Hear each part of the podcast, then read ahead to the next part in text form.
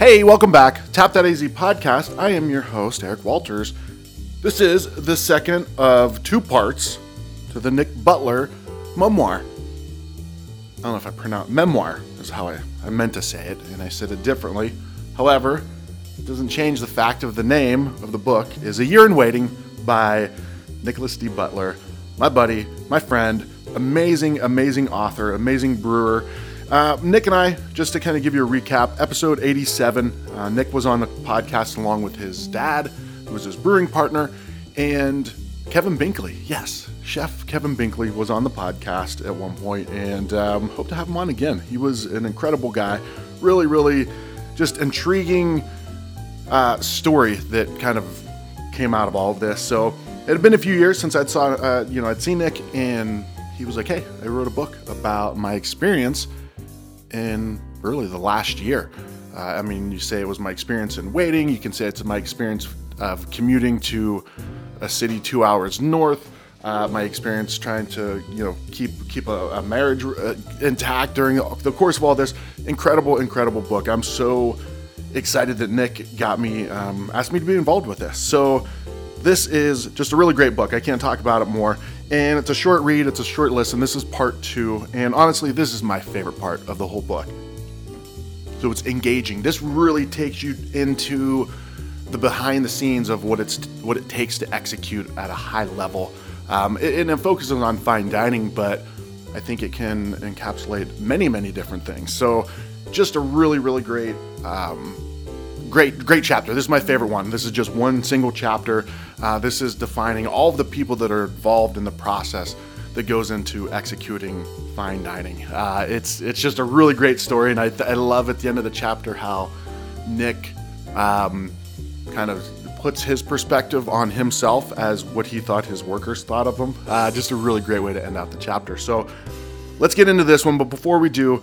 Um, the publisher is actually in downtown Phoenix. It is on 5th and Roosevelt uh, called Lawn Gnome Publishing and Bookstore. Uh, you can buy the book right there. You can go in. There's some great breweries, some great spots to eat down there. So go in there, grab yourself a copy of this book. It's a great book. Even the cover is awesome. I mean, it's just one of those books you like to just really have out. So also, Amazon subscribers, they can download a digital copy on their e readers. Um, but just listen to this. I love how Nick narrates this and tells the story, and, and it's I love uh, audiobooks that are read by the author, and this is no different. You can really feel the emotion, and, and Nick takes you on a ride, especially in this chapter. Uh, the characters that you meet and you kind of get to know a little bit, you get mad at them, uh, you empathize with them. Uh, they just, it's, it's a really, really exciting uh, book overall, and, and love this chapter. So let's get into it.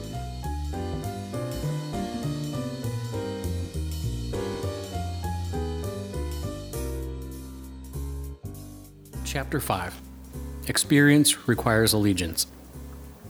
During my hiring process, one of the items that our chef emphatically stressed was how he no longer wanted to hire anyone after me. The restaurant staff, by intention, would continue to whittle down like the cast of a horror movie until only the most allegiant remained. When I joined, the sommelier stayed for an extra week to help provide some continuity, but my actual on the job training was predominantly left to a 21 year old undergraduate, the bartender, who had worked at the restaurant in one form or another since he was 16. As a college professor, this was a humbling turning of the tables, but the truth was that our young bartender was incredibly knowledgeable for anyone's age. Thoughtful in the way he nervously walked me through the myriad protocols and genuinely invested in our success as a team. How he knew so much about alcohol only months into his legal tenure was a question I felt better left unanswered. After all, I wasn't the one doing the teaching when it came to business at the restaurant. The bartender. As it turned out, not only was my training supervisor the age of my students, he was actively pursuing a degree at my former university. Hence, the only person who seemed more mystified by my presence than myself was the only person still enrolled in school and conditioned to harbor some mild reverence for my academic standing. Thankfully, the novelty wore off quickly as we began wading through our daily checklist of items to accomplish, detailed in Chapter 6. The bartender made it clear that it was expected that we would arrive 15 minutes early every day and immediately greet everyone in the kitchen. This seemingly wholesome act initially endeared me to the emphasis of the staff according to our chef functioning like a family. However, the gesture also served as a practical barometer of how you were functioning at the start of a shift. Were you upbeat? Were you drunk? Were you on something? Greeting the kitchen staff was a way of gauging our utility that day. Regardless of the way you actually felt, it was critical to start the day on a positive note. No one was better at this than the bartender, who struck me as the type of student who participated a lot in class, but might not be doing the amount of work outside the classroom that his activity level while being observed seemed to imply. Like so many students I encountered over the past decade, he was pursuing a degree in business. Appearances were important to him, especially at the restaurant. He always had product in his hair and wore sportswear during the day before completely changing for service. His smile and genuine excitement were ideal for hospitality, but his age still carried an air of anxiety when interacting with guests. Moreover, his parents played an active, if not overbearing, role in his budding career, and the restaurant was regularly cited during our training sessions as a point of disagreement between them. He wanted to continue learning about fine dining and maybe become a restaurateur, but that wasn't practical enough for his parents who were regular diners at the early version of the restaurant. Like me, he was trying to keep a foot in academia as well as in the service industry, and I could tell that it was taking its toll. I saw a lot of myself in the bartender, and he was genuinely excited to have me join the team.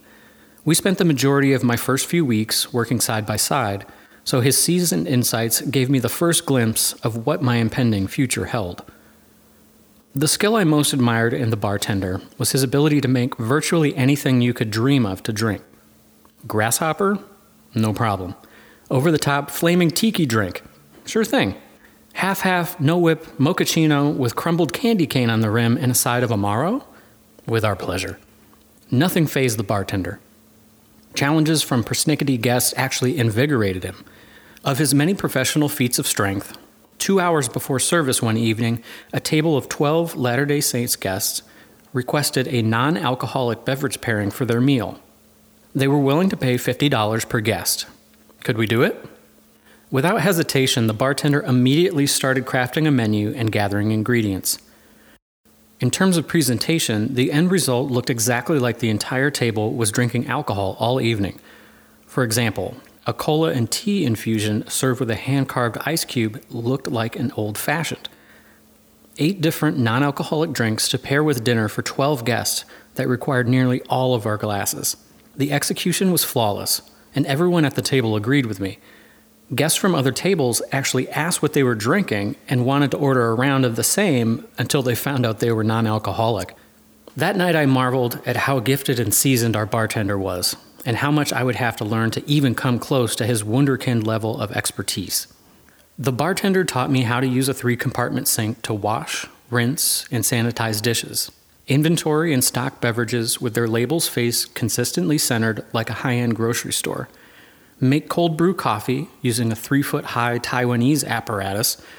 Divert the espresso machine's steam to also make tea and simple syrup master the recipes and techniques necessary for making all the house cocktails on the menu, and, most importantly, how to gracefully leave one's position in the restaurant once you eventually found a worthy, if not woefully unenlightened, replacement for your role in the family. As much as I saw the bartender excel, I also witnessed him understandably crack under the pressure of our chef's expectations on several occasions including one in which he needed to sit down in the bar in a fetal position to steady himself because he dropped two dishes in a row at the same table. Carrying miniature sliders on delicate ceramic dishes across an entire restaurant in one hand and placing them in front of guests without making a sound in a precise position was something no one could do if they thought about it too much. And the bartender had clearly thought about it a lot over his formative years. So it was understandable that by the time Valentine's Day arrived, the bartender, more than likely at the behest of his parents, finally mustered the courage to break away from his long term relationship with the restaurant and give his two week notice so he could focus on his studies. From his perspective, I had been trained enough, and he had clearly been waiting for the opportunity for a while. It was time to leave the nest, and I was grateful for his guidance. In turn, true to our chef's prognostication, instead of hiring another bartender, the GM announced that I was taking over bartending duties for the foreseeable future. In addition, of course, to my main priority of learning the GM's responsibilities now that I had completed my initial training. The GM. Familial descriptions of responsibilities in a restaurant are often used to describe the roles one plays in the family business. In ours, the GM played the role of our chef's responsible older brother, someone who was born a decade before, learned from his mistakes, and offered a more level headed perspective when his younger sibling got ahead of himself. While our chef served as the expert on all things culinary, the GM functioned as our sage of hospitality.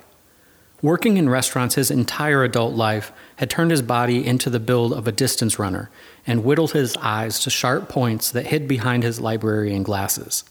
He reined in his curly hair by keeping it tapered, which came to serve as a metaphor for me of their spirit being bridled by the discipline they deeply required from their work. He always wore suit pants, dress shoes, and a button up shirt in the afternoon before changing into bright, typically contrasting colors for service. Greeting and interacting with guests, properly setting tables and arranging seats, serving and clearing dishes according to etiquette, and hawkishly supervising our discipline were his primary responsibilities during service.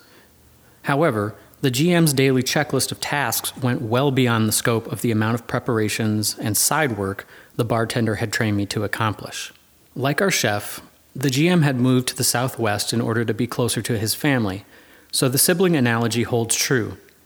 Moreover, he previously worked at the iconic Chef Charlie Trotter's legendary restaurant in Chicago for over 20 years. Edmund Lawler's book, Lessons in Service from Charlie Trotter, which I read for guidance during my early weeks at the restaurant, draws several sections directly from our GM's impressive contributions. Growing from his experience at Trotter's was a badge of honor he subtly reminded us of by exclusively using the wine key he had earned as a floor captain there. Trotter was notorious for verbally and economically abusing his employees, so the GM's exacting standards and expectations for the front of the house readily equaled those of our kitchen. Perfection was his objective, and our chef often remarked to guests that without the GM, the restaurant wouldn't continue. The restaurant was their shared labor of love as veterans of the service industry, and as they both freely expressed, it was the final stop on their professional journeys. Hence, training to perform the GM's role came with a daunting amount of professional responsibility and familial duty. Keeping up with the GM was like shadowing a hummingbird. The sheer volume of tasks to accomplish, multiplied by the expectation that they all be accomplished perfectly, was enough to make the average person start hyperventilating. As a learner, listening to the GM during training was like the adage of drinking from a fire hose. The number of protocols concerning when to do a task, how it should be accomplished, and why it needed to be done precisely in said manner were innumerable. During the time I trained with the GM, I would often describe the experience to friends and family as learning 100 new things a day. He was conditioned to operate in top gear like the BMW coupe he drove, and I was accustomed to driving the speed limit on cruise control, so it took a while to catch up. On the first day that I shadowed the GM, we both arrived 15 minutes early, greeted the kitchen, and immediately went to the office to listen to phone messages. He gave me the number to call for voicemail, shared the password to the computer, and showed me his method of recording notes from the messages into a logbook that would serve as the next checklist after we listened to the 18 messages, ranging from a person simply stating their first name and leaving a phone number to three minute descriptions of each guest who was attending and their acute dining preferences without leaving a return number to call. You learn a lot about guests by the way they conduct themselves before they ever arrive. To complicate matters, the phone was horribly antiquated. You could barely hear anything, especially when the vacuum was running, unless you turned on the speaker option and cranked the volume to its maximum. Hence, when guests would rapidly say their name or phone numbers, it would require listening to the message multiple times, which turned out to be the case for virtually every other message. I tried to suggest modernizing the restaurant system by using digital services such as OpenTable or Tock, but the tone implied by facilitating a personal interaction with guests was central to the GM's sense of professionalism. Once the messages were recorded, Callbacks were conducted in order to answer questions and secure reservations. Often, the requested date was unavailable, so quelling frustrations and rapidly finding acceptable alternatives was of paramount concern. Phone etiquette was to follow a rigorous script that seemed lifted from Downton Abbey, but with a tone of excitement by a guest's interest in dining with us. Answering the messages, not to mention answering the phone throughout the day, quickly became one of the most emotionally exhausting tasks the GM taught me. Hence the rationale for why messages were attempted to be accomplished first, followed by email, and ultimately postal deliveries. Yes, postal deliveries. Have you ever dined at a restaurant where you felt compelled to write a thank you letter the following day? Our restaurant received them at least once a week, and not to be outdone, we would always reply with our own letter of thanks on official restaurant stationery. After tending to the day's correspondence, the GM would leave the office to review the table and seating arrangements in the dining room, bar, and patio. If a table looked slightly misaligned, he would adjust it. If a chair was placed askew, he would correct it. If there was dust on the base of a table, he would clean it. If a table wobbled at all, he would level it, all while muttering under his breath about why the other members of the front of the house staff couldn't get it right the first time. Once all perceived mistakes were rectified by the GM, the go ahead was given to begin setting the napkins, silver, plates, glassware, candles, and flowers all undoubtedly destined to be rearranged once the GM returned from his next task. Outside the floor, or the main area where guests dine, the GM and the spouse were also responsible for maintaining the room where wine was cellared and updating its inventory as a function of his added role of helping me cover the responsibilities of the former sommelier. The restaurant's collection of approximately 700 bottles was stored in five temperature controlled coolers in a room that hosted our daily staff meal and on rare occasions doubled as a private dining room. Shipments arrived daily, and the menu's beverage pairings necessitated alternating inventory space on a weekly basis. So the GM tracked everything on a printed spreadsheet with a numeric system. For example, wine in the third cooler and 12 racks down was annotated 312 that was updated in pen. As it turned out, he and the spouse hadn't had a chance to conduct a complete inventory in months, so my next responsibility was to complete an entire update while the GM whisked away to ensure the table settings were perfected. Thankfully, annotating spreadsheets and performing basic arithmetic were already parts of my skill set, so I took some satisfaction in being able to meet his expectations on this particular assignment. Once the inventory was complete and the GM returned, we advanced to the patio to inspect the exterior of the restaurant. All the light bulbs were to be checked and replaced as needed, Gas in the heaters and fireplace was to be tested, windows and surfaces were to be polished, and plants were expected to be trimmed and maintained. Even details such as a leaf turning yellow or pine needles that were constantly falling throughout the day, appearing on the deck of the patio, were never to be overlooked. When doing yard work at home, the phrases, Why are there yellow leaves on this plant? and sweep this shit off the patio, still echo in my mind. These were the details, as the GM often cited, that separated the good restaurants from the great. Being good was never enough, and as I came to understand over the time we worked together, the burden of greatness was a standard that weighed heavily on the GM. In the restaurant business, once you experienced excellence through a dish or via service, there was no substitute. It's an obsession in the world of fine dining. In no other aspect of the GM's duties was this philosophy more ingrained than attention to detail once the daily checklist was complete and dinner service began. Guest placement was pre assigned and rehearsed not only by table number, but by their alternating seats in three different phases of the meal pronunciation of guest names, their titles, special occasions, dining preferences, and any allergies were all rehearsed. The way certain seats were served, the manner in which particular dishes needed to be carried, the exact order and precise placement of every course were all prearranged. In coordination with our chef, descriptions of dishes and details about their sourcing, as well as preparation, were scripted and refined by the GM. Everything from clean cut grooming and confident demeanor to proper pathways to walk in and prescribed responses to guest questions were all devised by the GM so to see him personify his expectations of the staff on a daily basis was to see someone at the height of their abilities.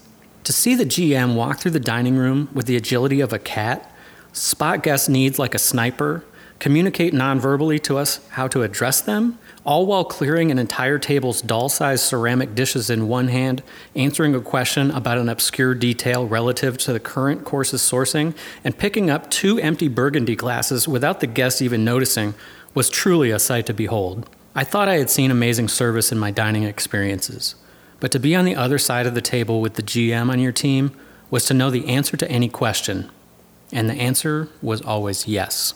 In turn, when the GM's father passed away, only a month into my training, there was never a hesitation on my part to accept his responsibilities in the short term.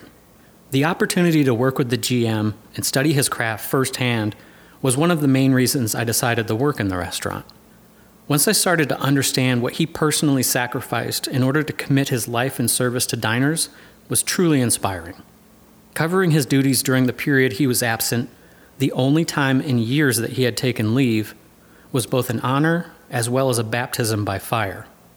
Operating at full speed during the day, being a leader on the floor during service, and covering closing duties into the wee hours of the morning, processing checks, printing checklists, and going through elaborate lockup protocols was something few people on the planet could manage.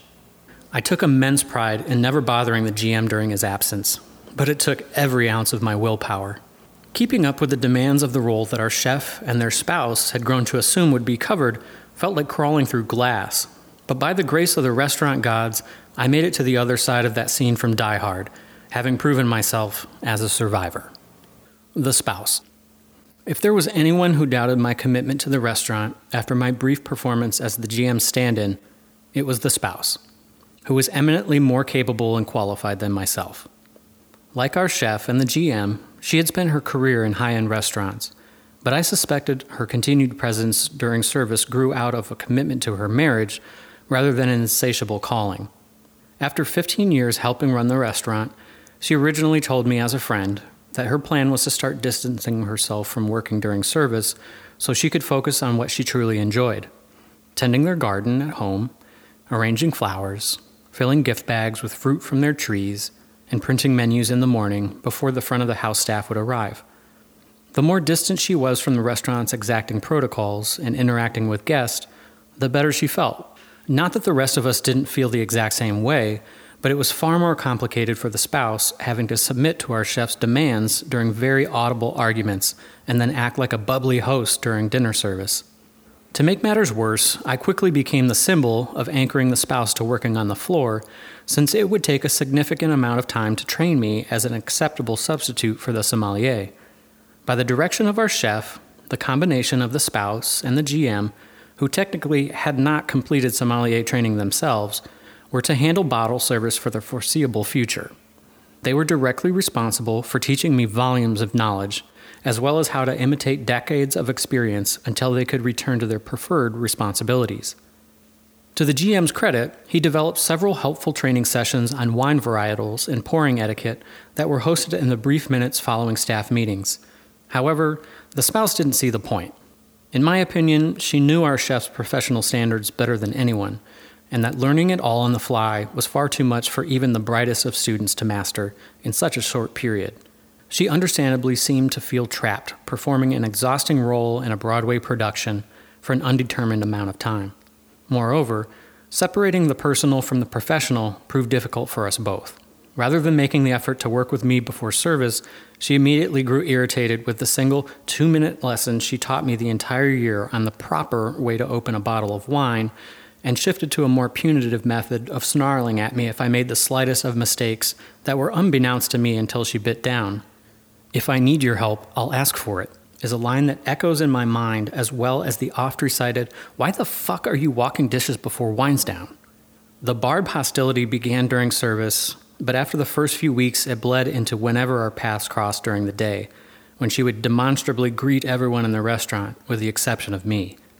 As longtime friends who bonded over being introverts and having sarcastic senses of humor, it was a tough time for us both having to navigate how to maintain the highest of standards with a quickly lowering morale. The day's mood during prep rested on the temperamental nature of our chef, but the harmony of an evening was critically signaled by the spouse's attitude when she arrived moments before service began. We never knew what to expect, so always braced for the worst and there were several nights when she walked out in the middle of service, leaving us scrambling to recover. An apology or explanation the following day was never provided, and we knew wiser than to make the situation worse by pulling the scab off of a perceived wound. When I started working at the restaurant, the spouse used to play Saturday by the Bay City Rollers over the speaker system to get everyone in an upbeat mood. But after a few months, the tradition gradually faded away. She wasn't happy, and we all knew it. As much as I tried to make amends and learn as much as I could about wine, she had made her mind up about my role in the restaurant. At best, I was going to be a temporary foster child in the restaurant's family. The Expediter. The person I grew the closest to was responsible for expediting food during service and generally encouraging us to hurry up throughout the day. Think of a celebrity chef barking at everyone to get orders right and move as quickly as possible without the threat of a bite, and that's the expediter. He started as a dishwasher two years prior to my start, spending months in the dish pit making $8 a day while going through rehab at a group home for nearly a year, he ran the cleaning crew until he finally got a chance to wear a second-hand suit and work in the front of the house helping clear tables. He had spent time in prison, and the experience had literally left its mark on his body in the form of tattoos of allegiance. He dealt a lot of drugs at an early age and had done even more, especially when it came to intravenous narcotics. So try to imagine the combined expression of earnest disappointment and restrained rage on his face when I showed up for my first day of service, and he immediately realized I was going to be jumping him in the restaurant's hierarchy. Who's this fucking guy? The expediter said to the GM.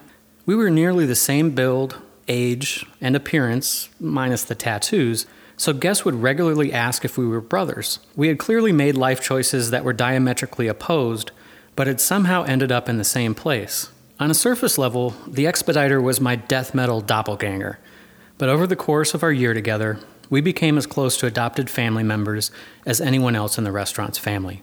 When he and his wife moved into their first place, I brought them a couch from our spare room. When I learned his back had been killing him from sleeping on a futon after long shifts, I rented a truck and brought them our extra bed. When he finally got to the point with his ex, when he could have his children for brief visits, we all went to the movies. When he finally completed his years of probation, we celebrated his sobriety and freedom like a newborn's birth.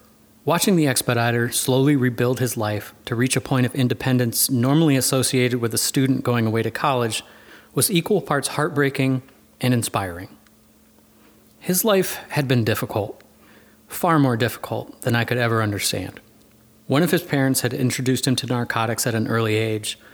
His intelligence was appropriated to help sell drugs, and his addiction had ravaged every relationship he had ever valued.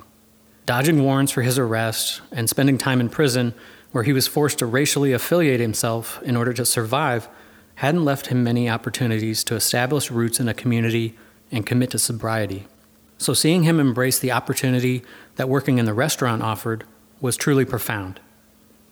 Having served in the military and coached college speech students, I thought I had heard the boundaries of crude language and First Amendment rights but the expediter wove a tapestry of obscenity on a daily basis that would make the father from a Christmas story blush. In the environment of the restaurant, as I've been told most kitchens operate, shit talking is like a second language, or, in the case of the expediter, a superpower. Within moments of his arrival, it would be loudly announced whether he had had sex that morning and how he performed, what his impressions were of last night's guests, and who they amusingly looked like in popular media as well as the meaning of the last song he heard on the way to work. Invariably a metal song he would continue to sing pieces of throughout the day until we were all echoing the lyrics. Without the expediter, the restaurant was a monastic space in terms of noise. Music and talk radio were outlawed by the GM as distractions from work, so the expediter's colorful language and stories provided some much needed comic relief to ease the tension associated with executing the items on our daily checklist with exacting precision. Beyond making sure items on the checklist were steadily accomplished during the afternoon and dishes were rapidly moving out of the kitchen during service, the expediter's duties generally centered on helping whoever needed an extra set of hands.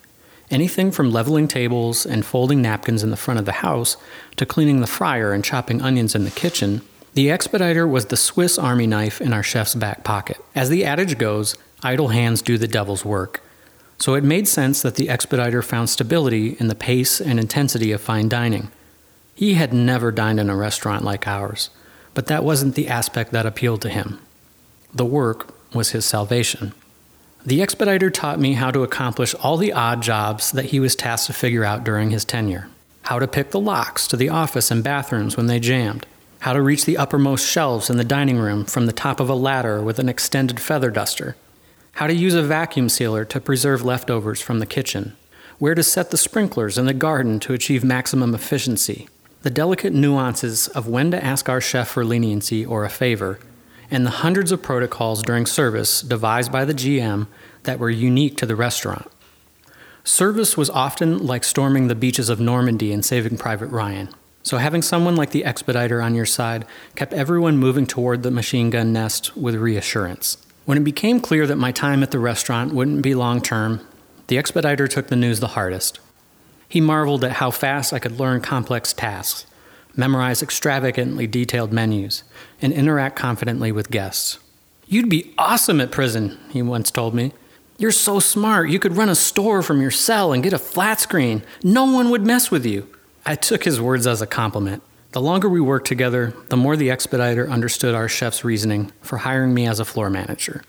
But he couldn't relate to having options beyond the solitary opportunity in their life that the restaurant symbolized. Even though he didn't have the passion of our chef or the lifelong commitment of our GM, his loyalty was committed to serving the restaurant without question.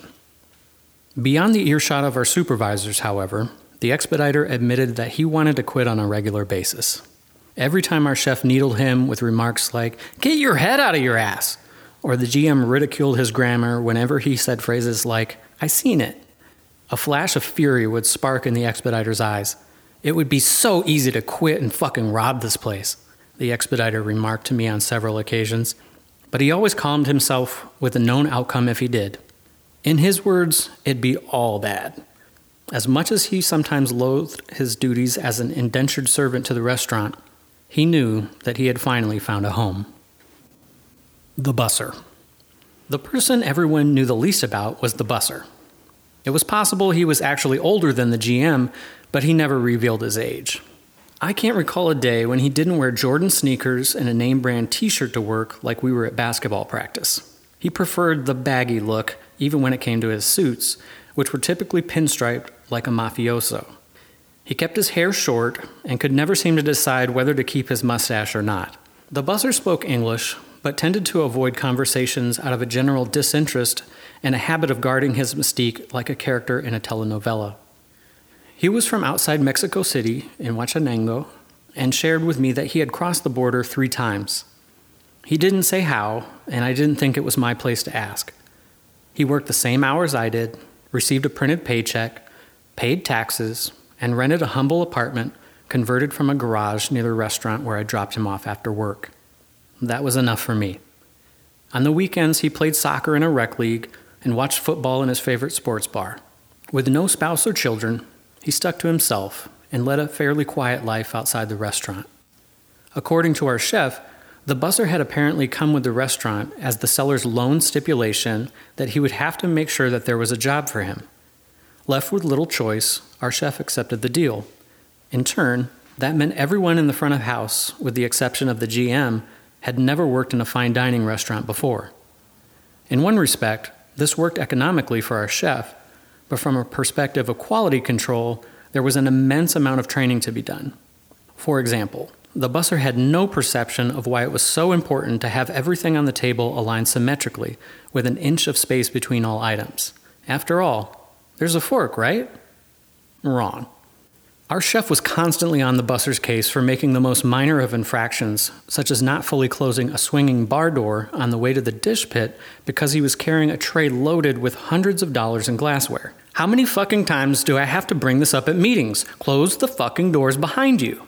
The busser had heard this on a weekly basis for nearly four years, so you can imagine that he developed a fairly thick skin when it came to our chef's barbs.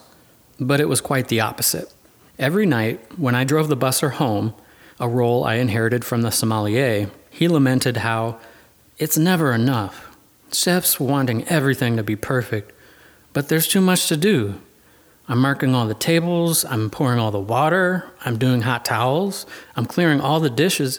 This shit is too much. In order to make up for his lack of polish and attention to detail, the busser was relegated to performing the majority of the tasks that the GM didn't have the time to accomplish and the expediter preferred not to do. The busser would usually start the day helping us set up the dining room, but as soon as there was a pause, he began cleaning the exterior of the restaurant by blowing pine needles off the roof and patio hosing bird droppings off the patio and parking lot, washing the dozens of windows from both sides, and then moving all the metal patio furniture into place. If there was an opportunity to work alone, he relished it. Once I noticed his routine, I tried to lend him a hand in order to get to know the busser a little better. You want to help me fold napkins? He was bowled over by my interest in learning what he was doing and trying to help. No one's ever helped me fold napkins in four years. Here you go, amigo. Each part of the restaurant, and even some courses, was assigned special linen with exacting folds that the busser was responsible for accomplishing. An average of 24 guests per night, times four different napkins, plus rolling hand towels for the bathroom, as well as hot towels for guests at the beginning of service, added up to about 200 napkins each service.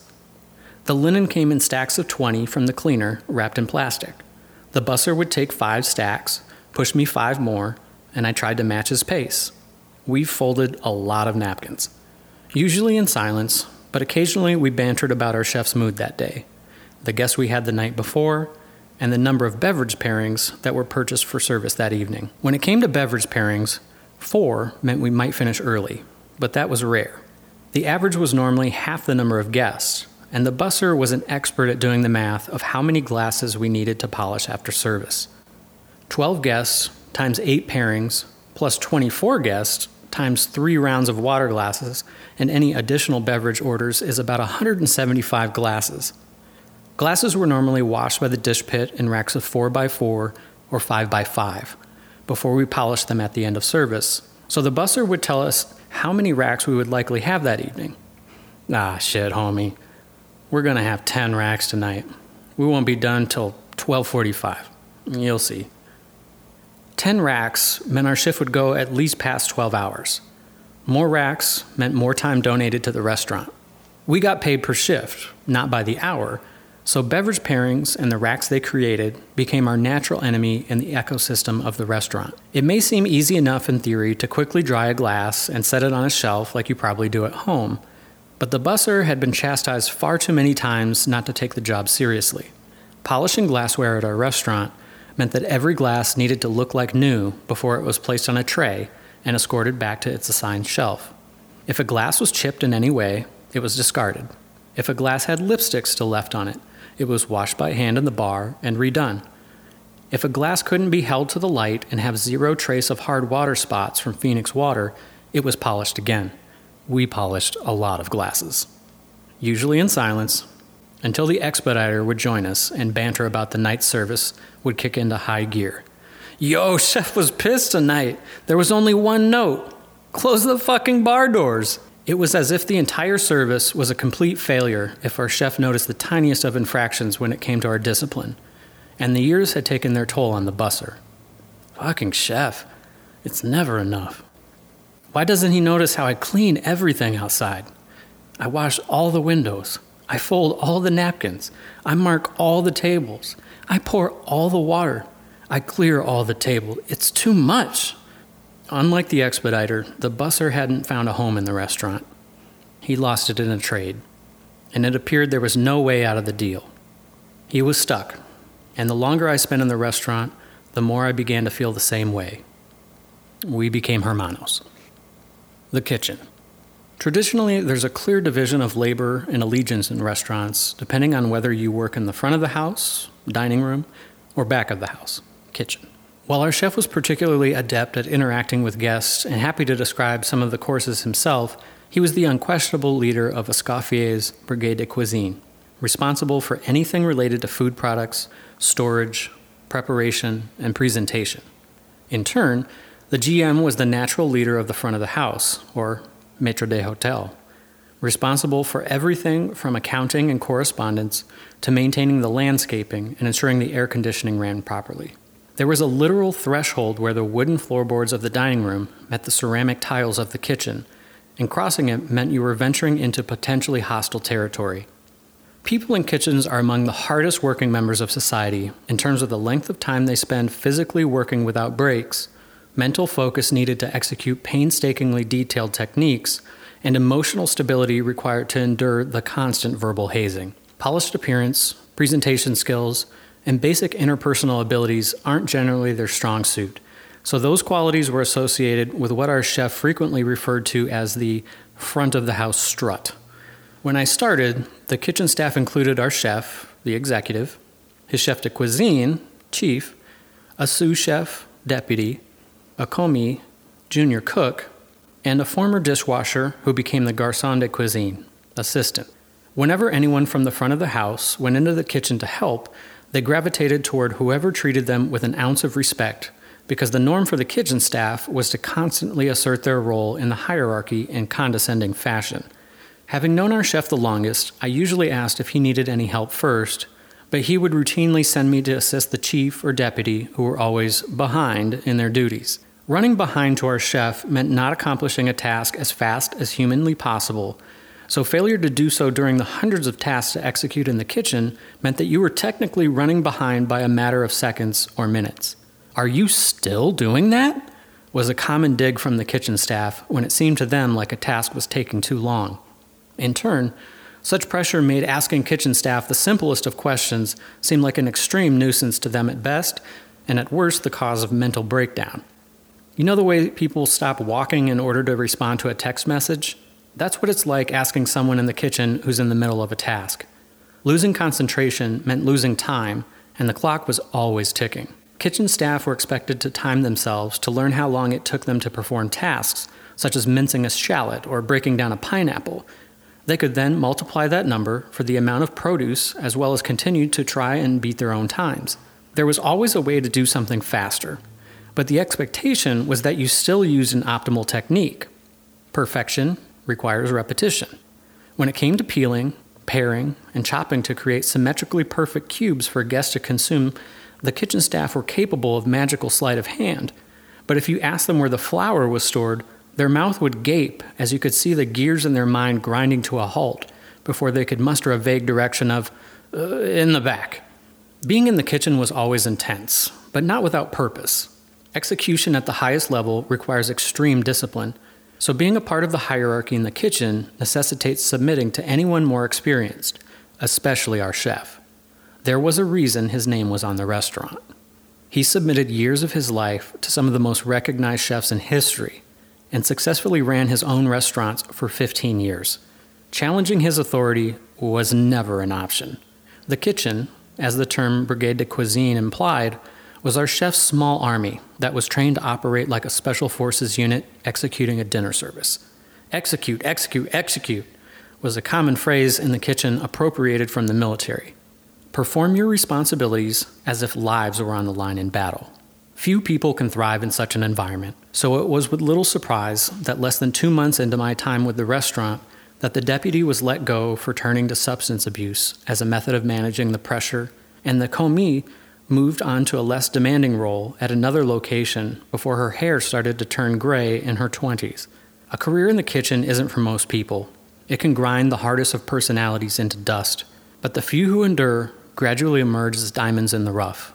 To listen to our chef recount working for months on two broken ankles, scalding his feet with boiling water that sat in his sneakers while he finished the shift without medical attention, and noticing the scars from countless cuts and burns he had endured was more than a reminder of his mental and physical toughness. It was a testament to his discipline as a journeyman in the kitchen. There was nothing he hadn't accomplished or was willing to do in the kitchen and that was the level of commitment he demanded from everyone around him. There was no other place he could possibly be in the world than in the back of the house, refining his craft on a daily basis. The Butler. If you haven't figured it out by now, I'm not the most stable of personalities, not to mention narrators, so it only seems fair to paint a similar portrait of myself from the perspective of my colleagues in the restaurant. The butler always arrived too early. It became obnoxious. I couldn't figure out if he was trying to make us look bad or was always hopped up on caffeine.